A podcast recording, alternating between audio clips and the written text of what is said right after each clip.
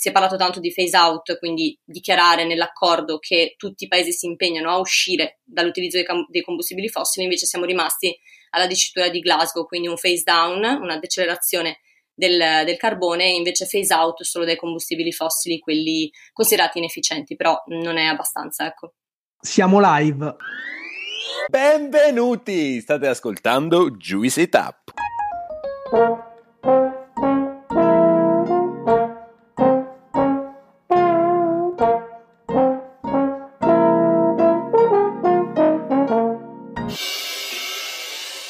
Sono Gianluca e insieme a Claudio Alessandro siamo i fondatori di questo podcast e del progetto Juice. Oggi vi portiamo un episodio un po' diverso dal solito perché non parleremo di cibo in senso stretto, ma parleremo di ambiente e clima. Infatti nelle ultime settimane si è svolta la COP27 a Sharm el Sheikh in Egitto e in questi giorni in Canada si sta svolgendo la COP15 sulla biodiversità.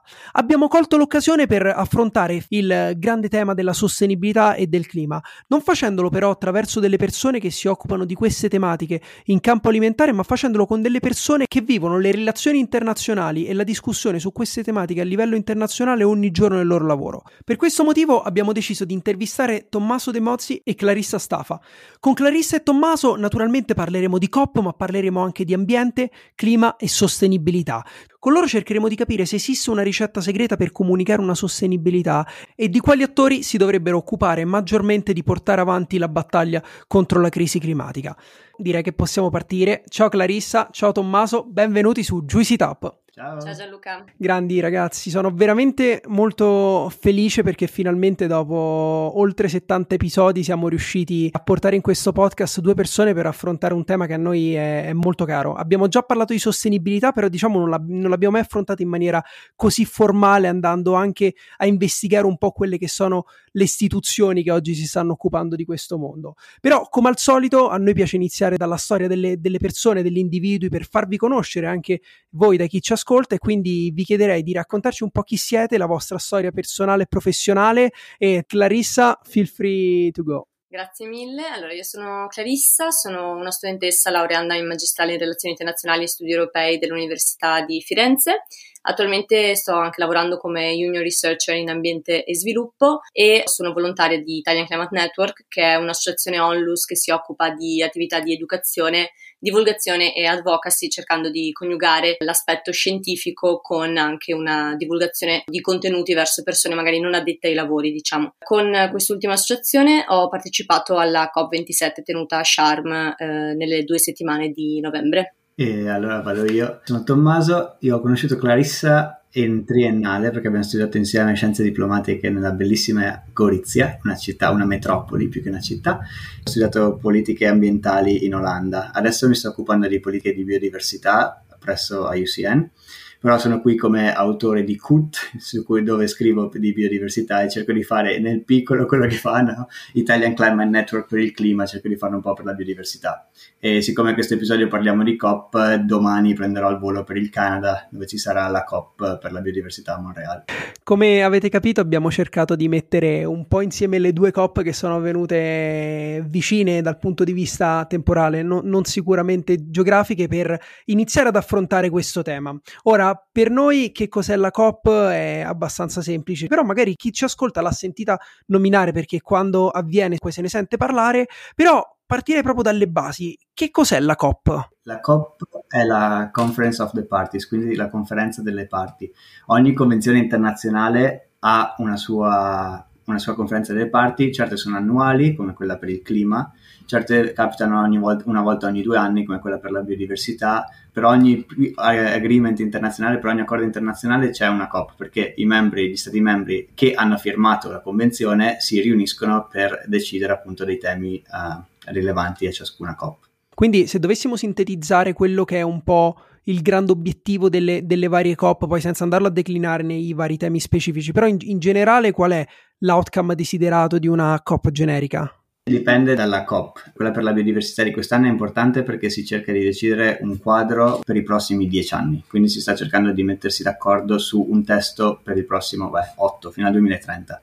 Mentre tutte le altre COP o tante altre COP dipendono da cosa c'è sull'agenda, ma eh, sono di- decisioni che vengono scelte nel meeting antecedente che poi eh, cercano di portare avanti l'agenda per la pro- protezione della natura, dell'ambiente, del clima, del suolo, di quello che si tratta.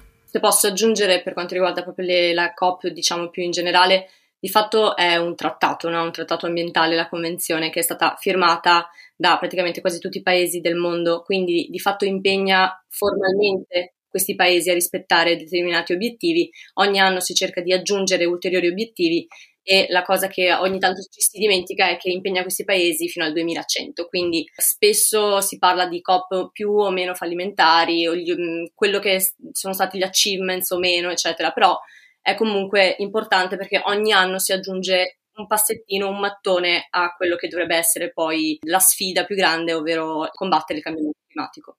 Diciamo che su quelli che poi sono mm, i risultati finali e quelli che sono veramente gli obiettivi che le coppe riescono a portare a termine ci arriviamo dopo. Però adesso direi proprio di tuffarci a più pari in quelle che sono le coppe di cui vogliamo parlare oggi. E quindi direi di andare in ordine temporale. Quindi Clarissa, ci vuoi un po' raccontare che cos'è la COP27, perché 27, anche se secondo me è abbastanza intuibile, un po' di che cosa si è parlato, perché era importante, quali sono stati i risultati di questa COP, che comunque se anche abbiamo acceso il telegiornale qualche momento in quelle giornate, insomma, le voci che arrivavano dall'Egitto, da Sharm non erano proprio le migliori. Beh, innanzitutto COP27 perché è la ventisettesima conferenza delle parti.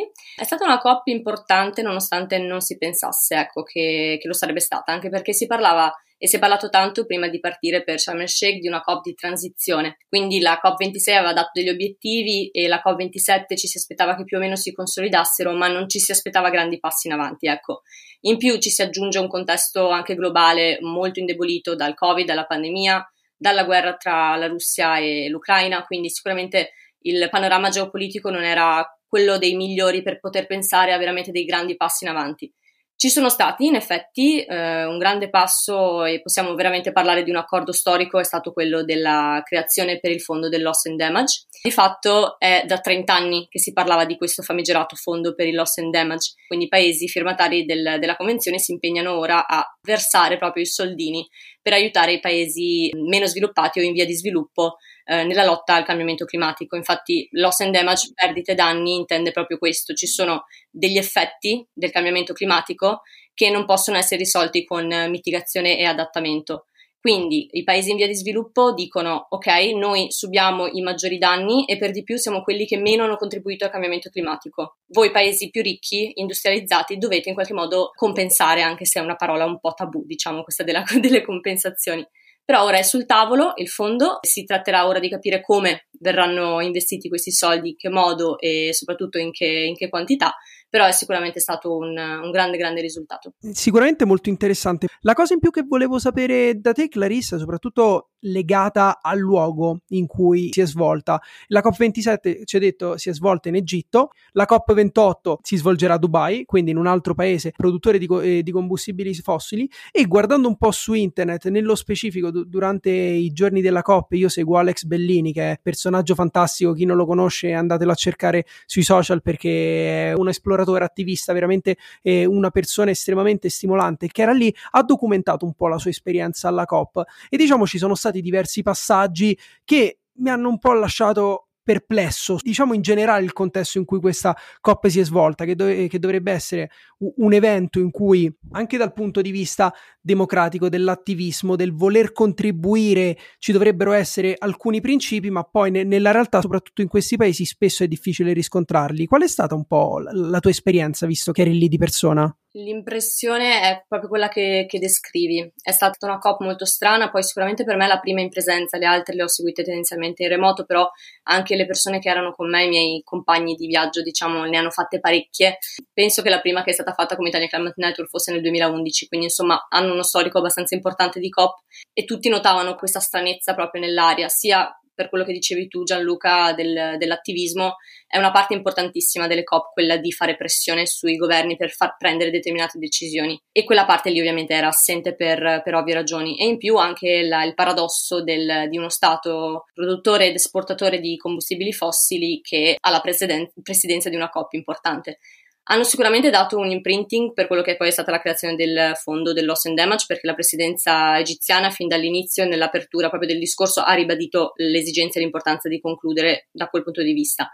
Ma non sono mancate, diciamo, le critiche sul uh, aver avvantaggiato paesi produttori e credo anche che il linguaggio molto debole sul phase out, quindi l'uscita totale dal, dai combustibili fossili, sia stato anche frutto di, di questa presidenza. Ecco. Si è parlato tanto di phase out, quindi dichiarare nell'accordo che tutti i paesi si impegnano a uscire dall'utilizzo dei, dei combustibili fossili, invece siamo rimasti alla dicitura di Glasgow, quindi un phase down, una decelerazione del, del, carbone e invece phase out solo dai combustibili fossili, quelli considerati inefficienti, però non è abbastanza, ecco. Di fatto la COP è proprio questo, è proprio discutere sulle parole. Per chi come me, Tommaso, viene da un, diciamo, un background di relazioni internazionali, diplomazia, noi, a noi ci piace no? un po' queste, queste, cose in cui si litiga per la parolina, però sono fondamentali e le due settimane di negoziato vanno avanti davvero sulle paroline. Il nostro lavoro lì è consistito in questo, andare ad analizzare le draft decision, quindi le bozze, e vedere come cambiavano l'una dall'altra fino ad arrivare poi alla decisione finale e vi assicuro che a volte si trattava di una parolina che cambiava, però cambiava tutto il concetto. Sparivano in certi casi, come quello dei diritti umani, purtroppo sono spariti paragrafi interi e da, su altri argomenti come le rinnovabili, il phase out dei combustibili fossili, cambiavano le paroline. Eh, o anche mi viene in mente quando si parlava dell'ultimo report del IPCC, era stato ribadito nella draft decision il fatto di tener conto dell'importanza di eh, mantenere le temperature sotto il 1.5 gradi Celsius. Entro il 2025, dicono gli scienziati, ci avvisano che la finestra temporale entro cui agire è sempre più stretta. In una delle draft decision penso attorno al 16 novembre, c'era il rimando e poi invece è sparito. Poi di nuovo è stato messo, poi di nuovo è sparito. Quindi insomma sono queste dinamiche molto proprio da diplomazia che sono interessanti per chi come noi studia quello che studiamo, però allo stesso tempo ti fanno anche davvero impazzire a un certo punto. Anche basta pensare al, al, ruolo che ha giocato l'Unione Europea, che ha cambiato totalmente approccio. La prima settimana la si vedeva fare un po' d'ago della bilancia tra i paesi in via di sviluppo e gli Stati Uniti. Stati Uniti con un John Kerry, tra l'altro ammalato di Covid, quindi era praticamente una presenza che c'era e non c'era, e l'Unione Europea che nella seconda settimana ha completamente cambiato linea e linguaggio, soprattutto con un Timmermans che cercava di insistere su un linguaggio più forte e su obiettivi più forti, quindi andare a rinnovare i propri NDCs, gli impegni eh, nazionali e mantenere un linguaggio forte sul, sulle temperature, eccetera, eccetera. Beh, secondo me ci potrebbero essere tranquillamente tutti quanti i presupposti per una bella serie TV. È vero che per molti potrebbe sembrare veramente il cherry picking, andare a cercare l'ago nel pagliaio impuntarsi per una singola parola, però in realtà mm, ci insegnate che queste sono le cose che contano. Tommy, che dici? Ci spostiamo dal caldissimo Egitto al più freddo, soprattutto nei prossimi giorni Canada. Raccontaci un po' di questa COP sulla biodiversità, di che cosa ci dobbiamo aspettare, perché noi oggi stiamo registrando a inizio dicembre e la COP sulla biodiversità deve ancora iniziare. Tu, Tommy, sei, sei lì in Canada, parteciperai, quindi introducici un po' a questa COP e raccontacela prima di parlare della COP bisognerebbe fare un piccolo saltino indietro nel tempo che è al 92 perché nel 92 c'è stato il Rio Summit e lì si, si è deciso a Rio de Janeiro eh, la creazione di, delle tre convenzioni che si chiamano le sorelle di Rio che sono quelle per il clima di cui ha parlato Clarissa, biodiversità e poi è stata decisa a Rio ma c'è stata uh, se siamo messi d'accordo due anni dopo quella per la desertificazione. Queste sono le tre grandi convenzioni ambientali e sono state divise per una questione di necessità, perché pur essendo esperto puoi saperne, puoi, se- puoi provare a seguirle tutte, ma per entrare nei minimi dettagli di, di ognuna di esse è veramente complicato e quindi sono state divise secondo appunto queste grandi tematiche suolo, ehm, biodiversità e clima. Quello che è successo è che poi non, non siamo riusciti a raggiungere gli obiettivi che ci siamo posti e quindi la situazione ambientale al momento non voglio fare il solito ambientalista che allarmista, però la situazione è abbastanza critica e adesso si sta ricercando di portare queste convenzioni sempre più vicine.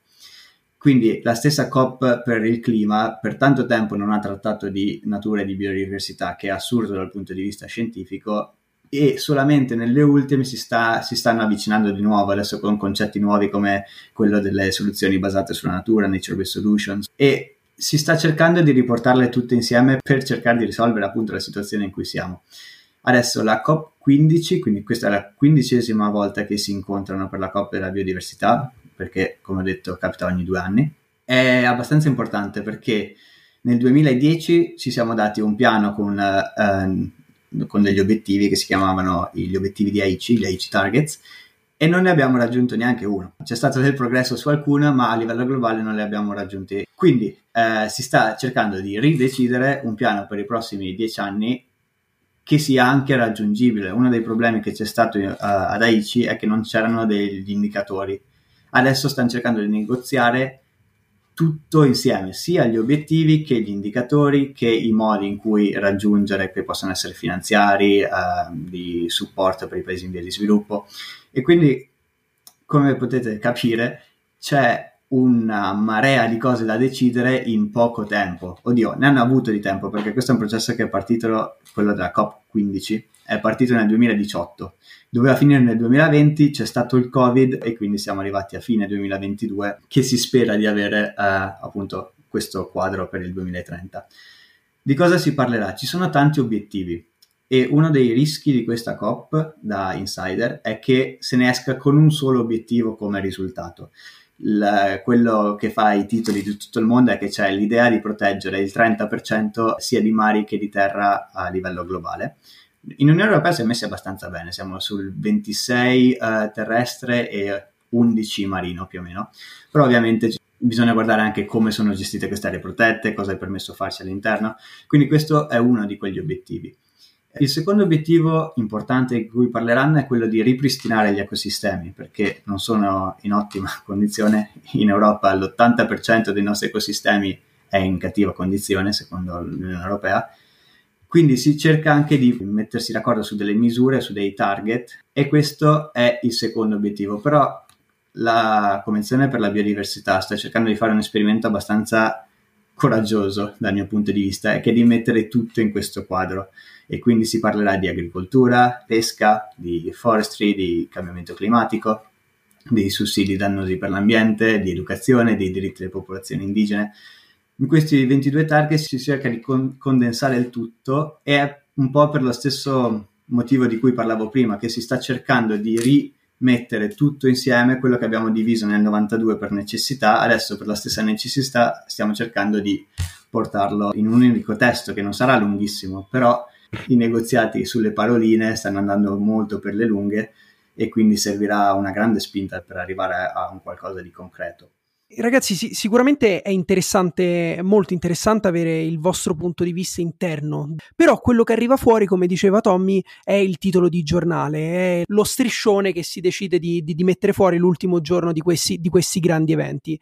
Quello che mi piacerebbe discutere con voi è come ci facciamo ad assicurare che tutti quanti questi obiettivi, queste ambizioni vengano realmente rispettate? C'è una maniera in cui i vari organi si possono assicurare, possono controllare che i vari stati rispettano quanto si sono impegnati a fare o questo probabilmente rappresenta un po' il più grande punto debole di queste COP? Questi accordi internazionali sono difficili da monitorare dopo. Ovviamente se ci sono gli indicatori, se, sono, se c'è un quadro ben stabilito e basato sul, sui dati scientifici è più facile, ma è un cambiamento che deve avvenire su diversi strati della popolazione e sta succedendo, però il problema è che sta succedendo troppo lentamente rispetto a quello che servirebbe.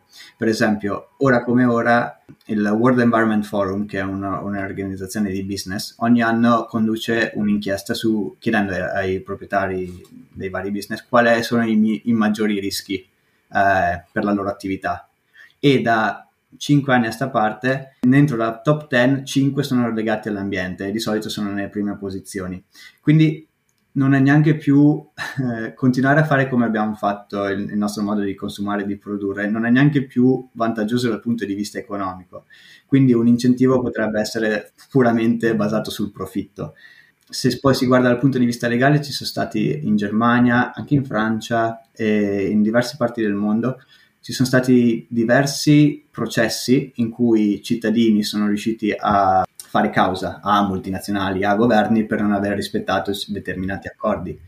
Ovvio, se c'è un accordo internazionale a livello ONU che sancisce quello che devi raggiungere, che, che, è ambizioso, è più facile fare appiglio per, per diverse, o avere queste linee guida che guidino i diversi settori della popolazione per poi implementarlo eh, sul campo, però rimane una cosa molto difficile da fare. Perché, correggetemi se sbaglio, comunque questo tipo di accordi non sono in nessuna maniera legalmente vincolanti per, per gli stati, corretto? Devo rispolverare il, le mie ricordi di diritto ambientale. Comunque nel momento in cui in seno alle COP viene adottato un accordo, come è stato ad esempio l'accordo di Parigi, nel momento in cui i paesi firmatari lo ratificano, quello diventa vincolante. Però bisognerebbe sempre ricordarsi che l'ONU di fatto decide per consenso, quindi anche in sede COP non c'è un vero e proprio proprio meccanismo di decisione, quindi dal momento in cui si decide per consenso si cerca di arrivare sempre al punto in cui non ci siano paesi che si oppongono e anche quello è, è un processo difficile che per assurdo sembra essere eh, a latere rispetto alle vere e proprie nego- negoziazioni, no? Quindi ci sono questi eh, delegati dei vari governi che si incontrano in sessioni, si chiamano infinf perché sono informali, dove in piccoli gruppi cer- cercano di arrivare a, a un accordo poi nel momento in cui c'è il, il, negoziato vero e proprio per arrivare il più compatti possibili e cercare appunto di raggiungere un consenso.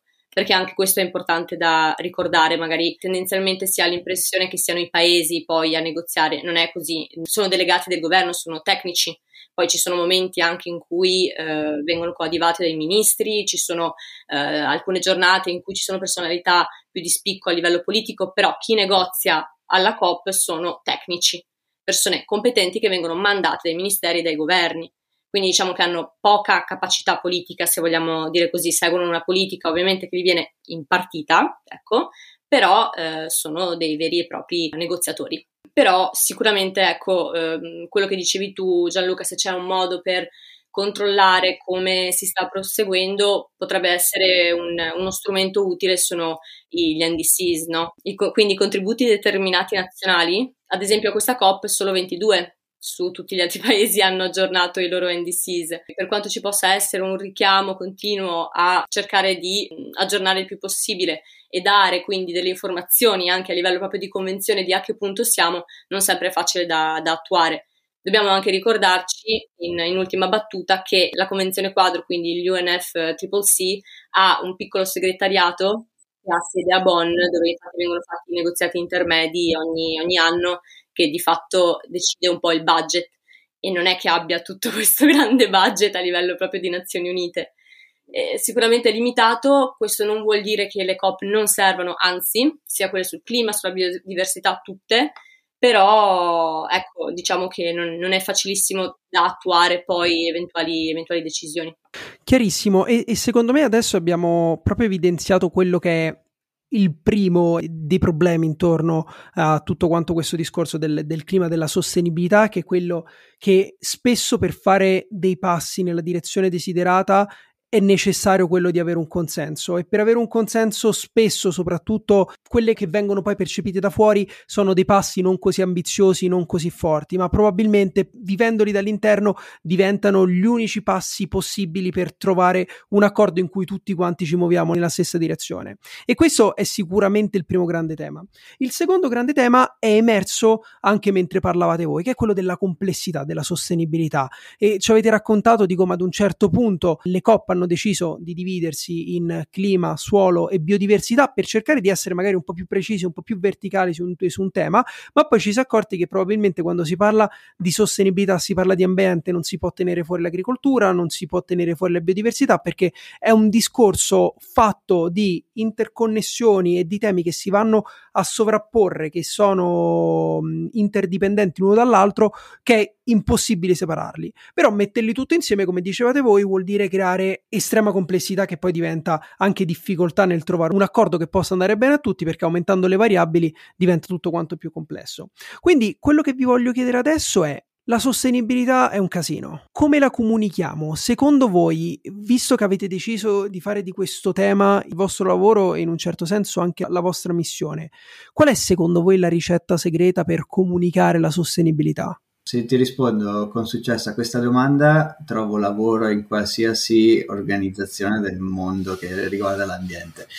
E, no, io devo dire che invidio un po' Clarissa e chi si occupa più di clima perché hanno avuto un target che era quello di un grado e mezzo, 1.5, che è talmente bello da mettere che puoi farci proprio lo slogan che è, è, più facile da comunicare. Poi ci sono tutte le parti tecniche, non voglio, non voglio semplificare o banalizzare tutto, però l'1.5 che non è un obiettivo, anzi mi sono sbagliato, è un limite, questa è una cosa che dobbiamo anche renderci conto, è più facile da comunicare. Quando si parla di biodiversità, che si può parlare di natura, si può parlare di ecosistemi, diventa un po' più difficile riuscire ad arrivare a certi stati della popolazione che magari non si interessano semplicemente del tema. Quindi, se io dovessi andare, uh, che ne so, a parlare di biodiversità con un impresario del Molise, mi troverei un po' di difficoltà a spiegargli quanto sono importanti le paludi per eh, certe specie di uccelli e per eh, mitigare i cambiamenti climatici. Quindi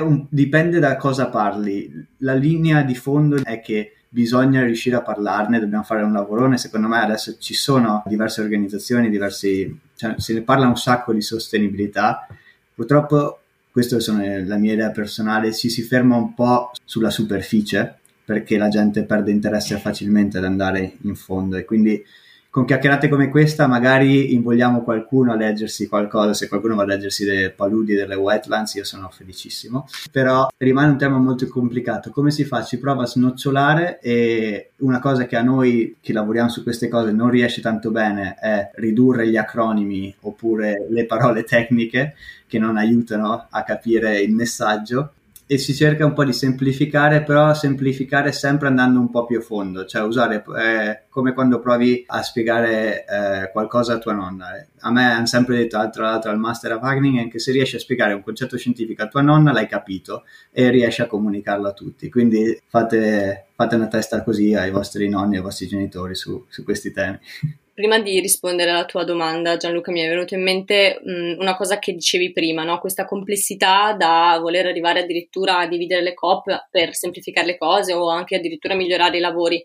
Eppure nella COP, quella sul clima, quindi la COP27, manca proprio una sezione per quanto riguarda la biodiversità e non c'è neanche un rimando al fatto che ci sarebbe la stata la COP15 praticamente in due settimane. E anche queste cose sono, sembrano sciocchezze, però in realtà sono messaggi importanti perché per quanto vogliamo semplificare i processi, dividere i processi, però non li facciamo interagire, capite bene che poi le cose non, per forza che sembra non abbiano fondamento, comunque un'ossatura. Eh, per quanto riguarda la, la domanda circa la comunicazione, è un tema che mi sta particolarmente a cuore perché facendo volontariato con Italian Climate Network da ormai due anni ho fatto un po' mio quello che è il loro modo di comunicare che io apprezzo particolarmente, quindi appunto cercare di coniugare la scienza, visto che hanno un comitato di fisici, ingegneri, scienziati, quindi del clima, con un, um, un tipo di comunicazione che arrivi a quante più persone possibili, però senza semplificare. E, ehm, I social sono per, molto importanti in questo, però spesso tendono magari a banalizzare argomenti che per loro natura non possono essere in qualche modo banalizzati. Come dice Tommy, dobbiamo per forza cercare di capire anche i tecnicismi e andare in profondità per capire la natura del fenomeno. Allo stesso tempo, però, credo anche sia importante non essere troppo fatalisti nei discorsi che facciamo, soprattutto chi come noi fa divulgazione, perché i modi per risolvere le cose ci sono e bisognerebbe ribadirlo e ricordarlo il più possibile. È più una questione politica il volerlo fare, perché basta pensare anche al discorso della transizione energetica.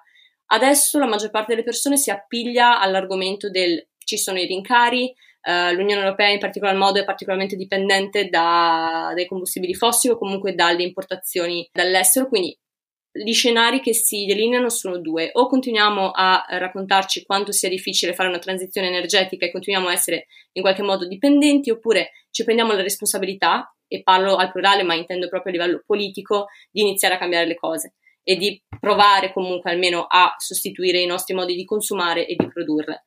Perché, l'ho detto anche prima, la finestra di azione è sempre più stretta, ma le cose si possono fare. Sì, hai toccato un altro tema estremamente importante che è quello dell'attenzione delle persone eh, verso determinati temi e secondo me non so se è anche la vostra percezione, ma eravamo arrivati a, nel 2019 grazie al movimento dei Fridays for Future e anche comunque a, ad altre personalità importanti ad avere il tema ambientale come uno dei punti principali sull'agenda sia politica che di discussione. Poi negli ultimi due anni è successo quello che è successo, insomma le priorità delle persone sono, sono cambiate, l'obiettivo in alcuni paesi adesso non è più quello di decidere che tipo di energia avere, ma in generale se avere o meno l'energia. Quindi sicuramente questi due anni hanno fatto cambiare quelle che eh, sono le priorità. Secondo voi quale potrebbe essere un po' la, la, la ricetta per riportare eh, l'ambiente e la sostenibilità a non essere un tema solo di moda, ma un, un qualcosa per cui le, le, persone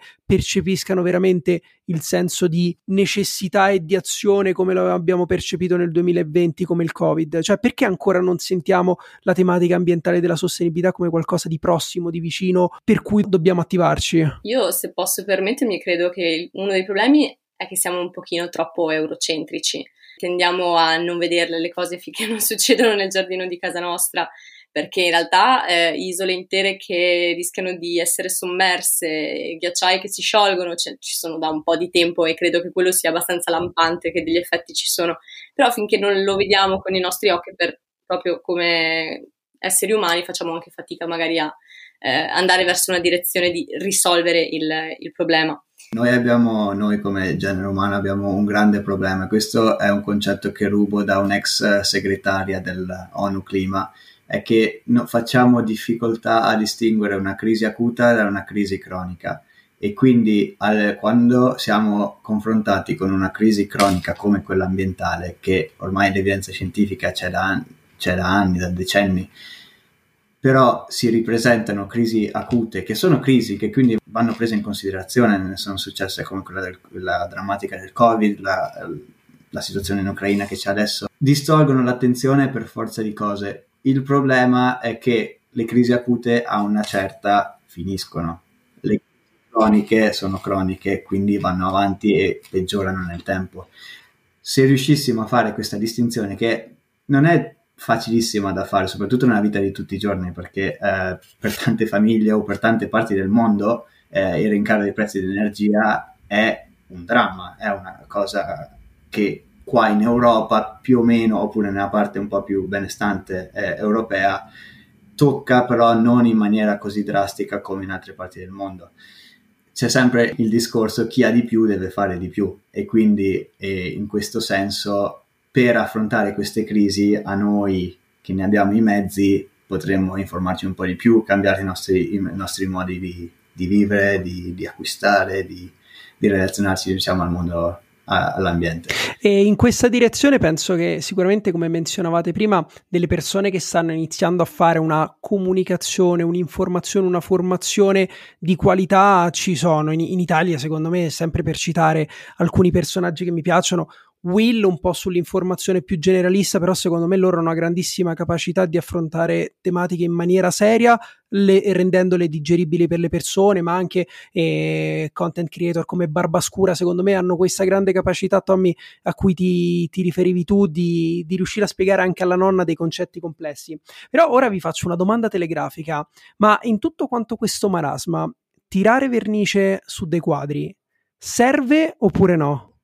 Serve, serve, serve capire il perché tirano la vernice. Lo stavo presentando poco tempo fa, sono tornato in Italia per parlare di biodiversità e parlavo proprio di questo per cercare di un po' di mettere nel contesto questi atti qua.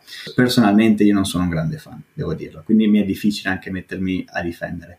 Però se, se, se, se si guarda chi lo fa, sono tutti ragazzini o ragazzine che non possono votare, che si trovano davanti a una situazione a dir poco drammatica e che esprimono questa loro rabbia, questa loro frustrazione, questa loro disperazione in questo modo uh, teatrale. Secondo me si potrebbe spingere un po' di più per andare uh, ad affrontare certe tematiche uh, in maniera un po' più, più profonda. Ecco, il, il, gesto di tirare vernice, seppur studiato, eh, seppur sapendo che c'era il vetro, tutte, tutti i caveat che volete. Serviva, nella mia opinione personale, dieci anni fa.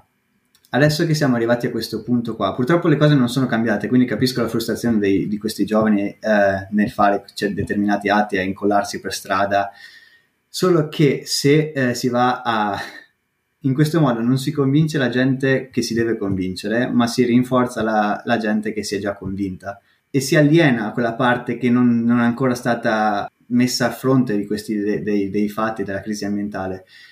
Quindi serve a chi lo fa per esprimere una certa frustrazione, visto che non possono votare, visto che non possono vedere, non possono fare il cambiamento nelle loro comunità.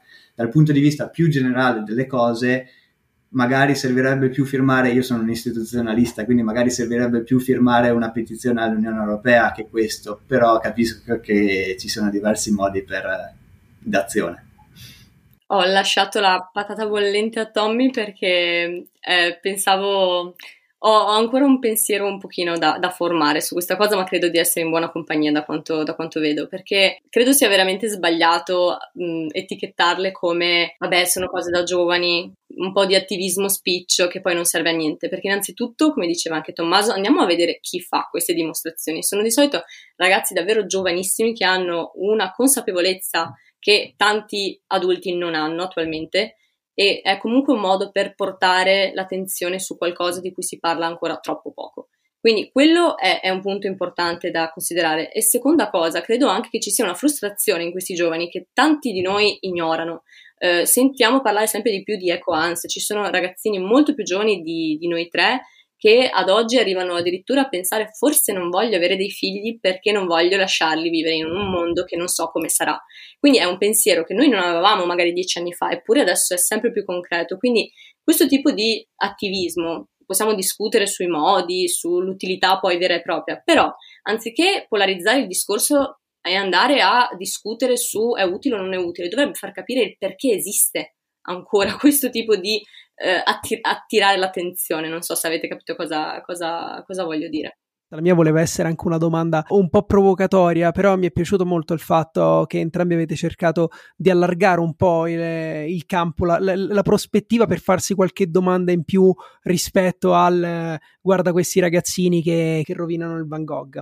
In questa chiacchierata un altro tema che è uscito in maniera importante è quello di verso chi ci dobbiamo rivolgere, perché abbiamo detto sì la complessità è quella di trovare un consenso di paesi molto diversi diversi tra loro con responsabilità diverse dal punto di vista ambientale che devono andare nella stessa direzione. Il secondo tema è quello di comunicare un qualcosa di estremamente complesso che inizi a parlare di una cosa e finisci un anno dopo parlando di tutt'altro. E il terzo tema è quello di chi è che deve fare questo primo passo. Io almeno quando penso a questi, questi, grandi sistemi, riesco a individuare un po' tre macrogruppi. Il primo è sicuramente quello delle istituzioni, di cui abbiamo parlato. Il secondo, però, essendo anche un po' venendo da un background un po' più commerciale, un po' più marchettaro, secondo me una grande responsabilità è anche quella dell'azienda. Tommy prima ha detto oggi la sostenibilità diventa anche una necessità di profitto, non, non, diventa più un nice to have per fare il reportino a fine anno per dire guarda come siamo green, guarda che siamo una B Corp. No, per alcuni può anche essere così, però oggi e domani sempre di più diventerà anche quella cosa che fa dipendere il ci sono o non ci sono, il genero profitto o non genero profitto. E il terzo gruppo che magari spesso eh, alcuni magari se ne addossano troppe di responsabilità, altri invece non se ne addossano proprio nessuna, siamo noi consumatori, perché alla fine il mercato, mi insegnavano i miei cari professori universitari, è un equilibrio di domanda e offerta, ma è la domanda anche a guidare la, manie- la direzione verso cui il mondo va. Quindi Prendendo istituzioni, mondo aziende, industrie e noi consumatori, secondo voi chi è che deve guidare questo processo? Cioè, siamo tutti quanti veramente che ci dobbiamo avere a braccetto o secondo voi c'è qualcuno che ha un po' più di responsabilità all'interno di questo complesso sistema? Per me, e sono io, sono le istituzioni che dettano le regole del gioco e dettano le regole da rispettare, ma è vero che negli ultimi vent'anni, anche da un po' prima, le aziende stanno ricoprendo un, un, ruolo fondamentale. Io sono, purtroppo sono un fanboy, però ci sono aziende leader del settore come può essere Patagonia, che è la più famosa, io sono convinto che Yvon Chouinard sia un pazzo, un genio pazzo, però lo adoro con tutti i caveat del caso, però le aziende hanno un ruolo fondamentale e quello che magari Clarissa poi può confermare è che, ritornando alle COP, alla COP27 c'era un sacco di pressione, tantissima pressione da parte delle aziende per, diciamo, un po' sminuire il risultato della COP stessa. Quello che ci si aspetta dalla COP 15, eh, quindi quella sulla biodiversità a Montreal, è una spinta dalla direzione opposta in cui ci, ci, sarà durante i giorni della COP ci sarà il uh, Business for Biodiversity Summit. Ci sono i buoni presupposti. Ovviamente si deve riformare un intero sistema economico da Bretton Woods e quindi c'è tanto lavoro da fare. Ci sono, se, se vi va, se vi interessa, andatevi a leggere le cifre su, eh, o i, i dati sui sussidi dannosi per quanto riguarda l'agricoltura, siccome questo è un podcast di cibo, il settore dell'agricoltura ha dei numeri folli di sussidi non solo dannosi per l'ambiente, ma per il settore agricolo stesso. Quindi vanno riformati certe strutture, certi meccanismi che poi possono permettere ai vari business di spingere l'asticella un po' avanti. Ovviamente questo è un discorso ottimista, c'è sempre chi spinge in più indietro, chi cerca di tirare l'ancora e di fermare la nave. Però secondo me le istituzioni dettano le regole e poi le aziende vanno, devono seguirle e possono migliorarle anche perché ovviamente c'è, c'è un, expertise immenso all'interno delle aziende. I consumatori possono fare tutto quello che vogliono, potete prendere lo, lo spazzolino di bambù, tutte queste azioni giornaliere sono utilissime. Però anche lì non si può, spostare la colpa solo sul singolo, perché poi il singolo viene confrontato con una crisi ambientale in cui il 90% de, del suolo sarà degradato entro il 2050 se continuiamo così, dice cosa posso fare io, si deprime e non fa nulla e dice vabbè mangio bistecca sette volte a settimana e tanto ormai siamo, siamo fregati. Quindi spostare la, la, colpa solo al singolo secondo me non funziona, ci serve un, un cambiamento di sistema totale e secondo me le linee guida sono queste. E voi non l'avete vista, ma Clarissa, mentre Tommaso diceva istituzioni, annuiva. Quindi, Clarissa, dici, di, dici, un po' qual è invece la tua visione sul tema. Infatti, dispiace non poterti dare una visione troppo differente, mind blowing, però la penso allo stesso identico modo. Sono assolutamente d'accordo e soprattutto eh, per quanto riguarda quello che diceva Tommaso anche della presenza di alcune aziende in COP27 che hanno un po' fatto, fatto pensare, sponsor ufficiale comunque Coca-Cola, regina del greenwashing, quindi diciamo che di ipocrisie in questo senso ce ne sono state, per quello la, il secondo settore che menzionavi delle aziende è sì importante, però davvero è proprio semplice cadere nel, nel greenwashing spiccio e utilizzare l'ambiente solo come, come marketing di facciata, senza poi in effetti implementare misure concretamente e realmente utili. Eh, però sicuramente aziende invece molto più degne di, di lode e di nota ce ne sono e credo anche che stiano dimostrando sempre di più che è necessario.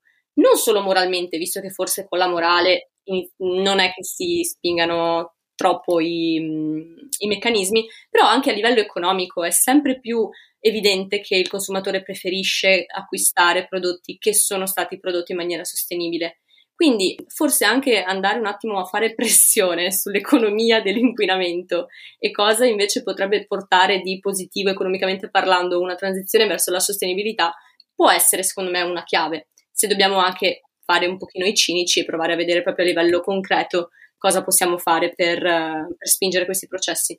C'è il grande argomento e tema che riportava Tommaso della responsabilità del singolo non voglio dire che noi non abbiamo una responsabilità come individui per fare le buone azioni, comprare lo spazzolino in bambù, fare la differenziata.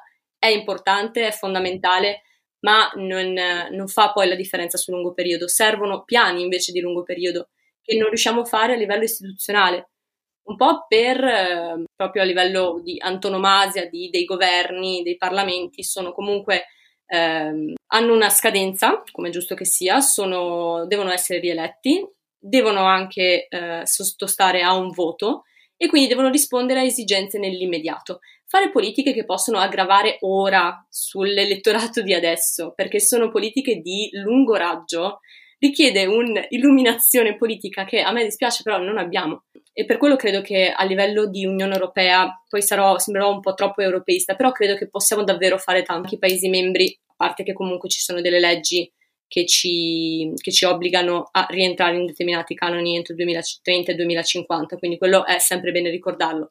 Però a livello di input politico che l'Unione Europea può dare per mantenere anche la, la leadership sul clima a cui è tanto, tanto affezionata, è importante credo sia anche una, una potenziale soluzione attraverso il proprio voto, attraverso le elezioni, cercare di portare quel cambiamento che tu vorresti. Però spesso questo ideale qua si scontra con la realtà che i politici spesso restano in carica, soprattutto in Italia, per troppo poco tempo e pensare a delle manovre in cui magari i risultati positivi verrebbero visti tra dieci anni è qualcosa veramente fuori dalle logiche della, della, politica di oggi e quindi mi piace molto la tua idea o quantomeno il fatto di aver so, eh, sottolineato il ruolo centrale che ha l'Europa in questo processo.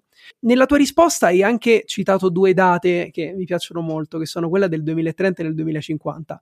Quindi siamo arrivati a fine intervista e vi chiedo a tutti e due un esercizio. Chiudiamo gli occhi insieme, non è l'inizio di una meditazione. Siamo nel 2030 che cosa abbiamo davanti? Dove siamo? Che cosa vedete voi quando chiudete gli occhi e pensate al 2030? Allora, io lo dico sempre, io sono uh, un ottimista di natura per, e anche per necessità, perché lavorare in questo settore bisogna essere ottimista. Quindi nel 2030 io mi vedo con, non voglio essere troppo ottimista, quindi con 10, uh, 15 degli obiettivi che ci siamo messi, ci siamo messi d'accordo a Montreal raggiunti. Poi magari sto, qualcuno ascolta questo podcast il 20 dicembre e scopre che è stato tutto un fallimento e vabbè. Però dai, metà almeno degli obiettivi raggiunti con eh, i trend quindi eh, di ripristinare ecosistemi di specie, di estinzione delle specie che vanno di nuovo verso l'alto. Io me lo auguro tanto e lo spero tanto che ci sia perlomeno una riduzione del 70% delle emissioni di gas climalteranti e soprattutto che ci si avvii finalmente verso una transizione energetica che privilegi il rinnovabile. Lì poi si aprirebbe tutto un eh, paragrafo importante e interessante su come fare il rinnovabile, eh, se la Cina potrebbe diventare la nuova Russia a livello di dipendenza dai materiali critici che servono per le rinnovabili. Quindi è tutto un argomento molto interessante che per persone appassionate di relazioni internazionali ce ne sarebbe da parlare a, per ore. Però, come diceva anche Tommaso, eh, credo sia importante essere positivi eh, non solo per um, provare ad autoconvincerci che le cose in qualche modo possano andare meglio, ma anche per chi come noi fa nel loro piccolo divulgazione e lavora con queste cose, provare a, a dare una spinta in questo senso. Sicuramente non, non, sarà semplice e la situazione attuale, credo, de, parlo della guerra, può davvero essere o un, un freno o un'opportunità per accelerare questo, questo, processo. Da questa tua risposta, Clarissa, è emerso ancora una volta quanto il tema sostenibilità ambiente in generale sia un vaso di Pandora, che un, una volta scoperchiato veramente le complessità e le tematiche che emergono sono tantissime, perché poi anche lì, eh, se dovessimo iniziare a parlare di tecnologia, di energia rinnovabile, veramente non, non dovremmo fare un episodio di un podcast, ma una, un, una serie intera.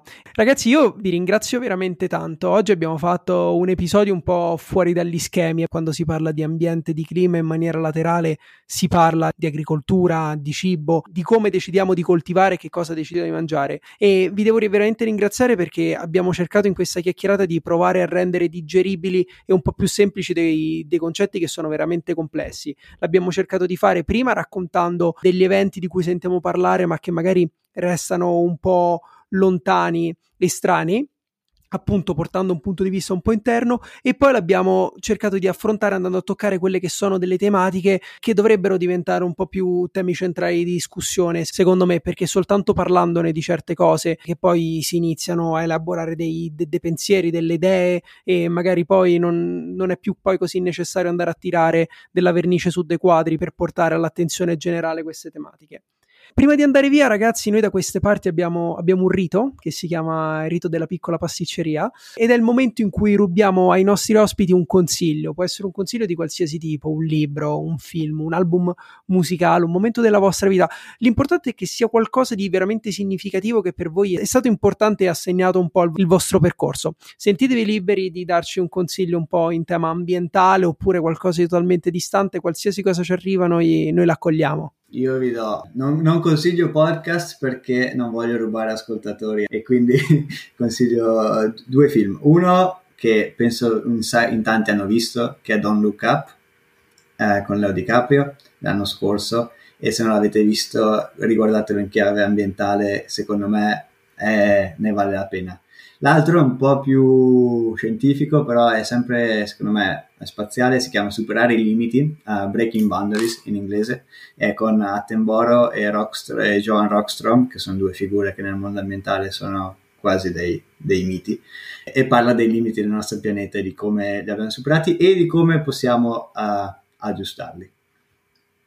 Io non voglio essere noiosa, ma da nerd del clima e del cambiamento climatico, come dicevamo prima, c'è un libro che è una sorta di Bibbia per quanto mi riguarda su tutto quelle che sono le COP e la, la convenzione del UNF. Sì, sì, sì, sì.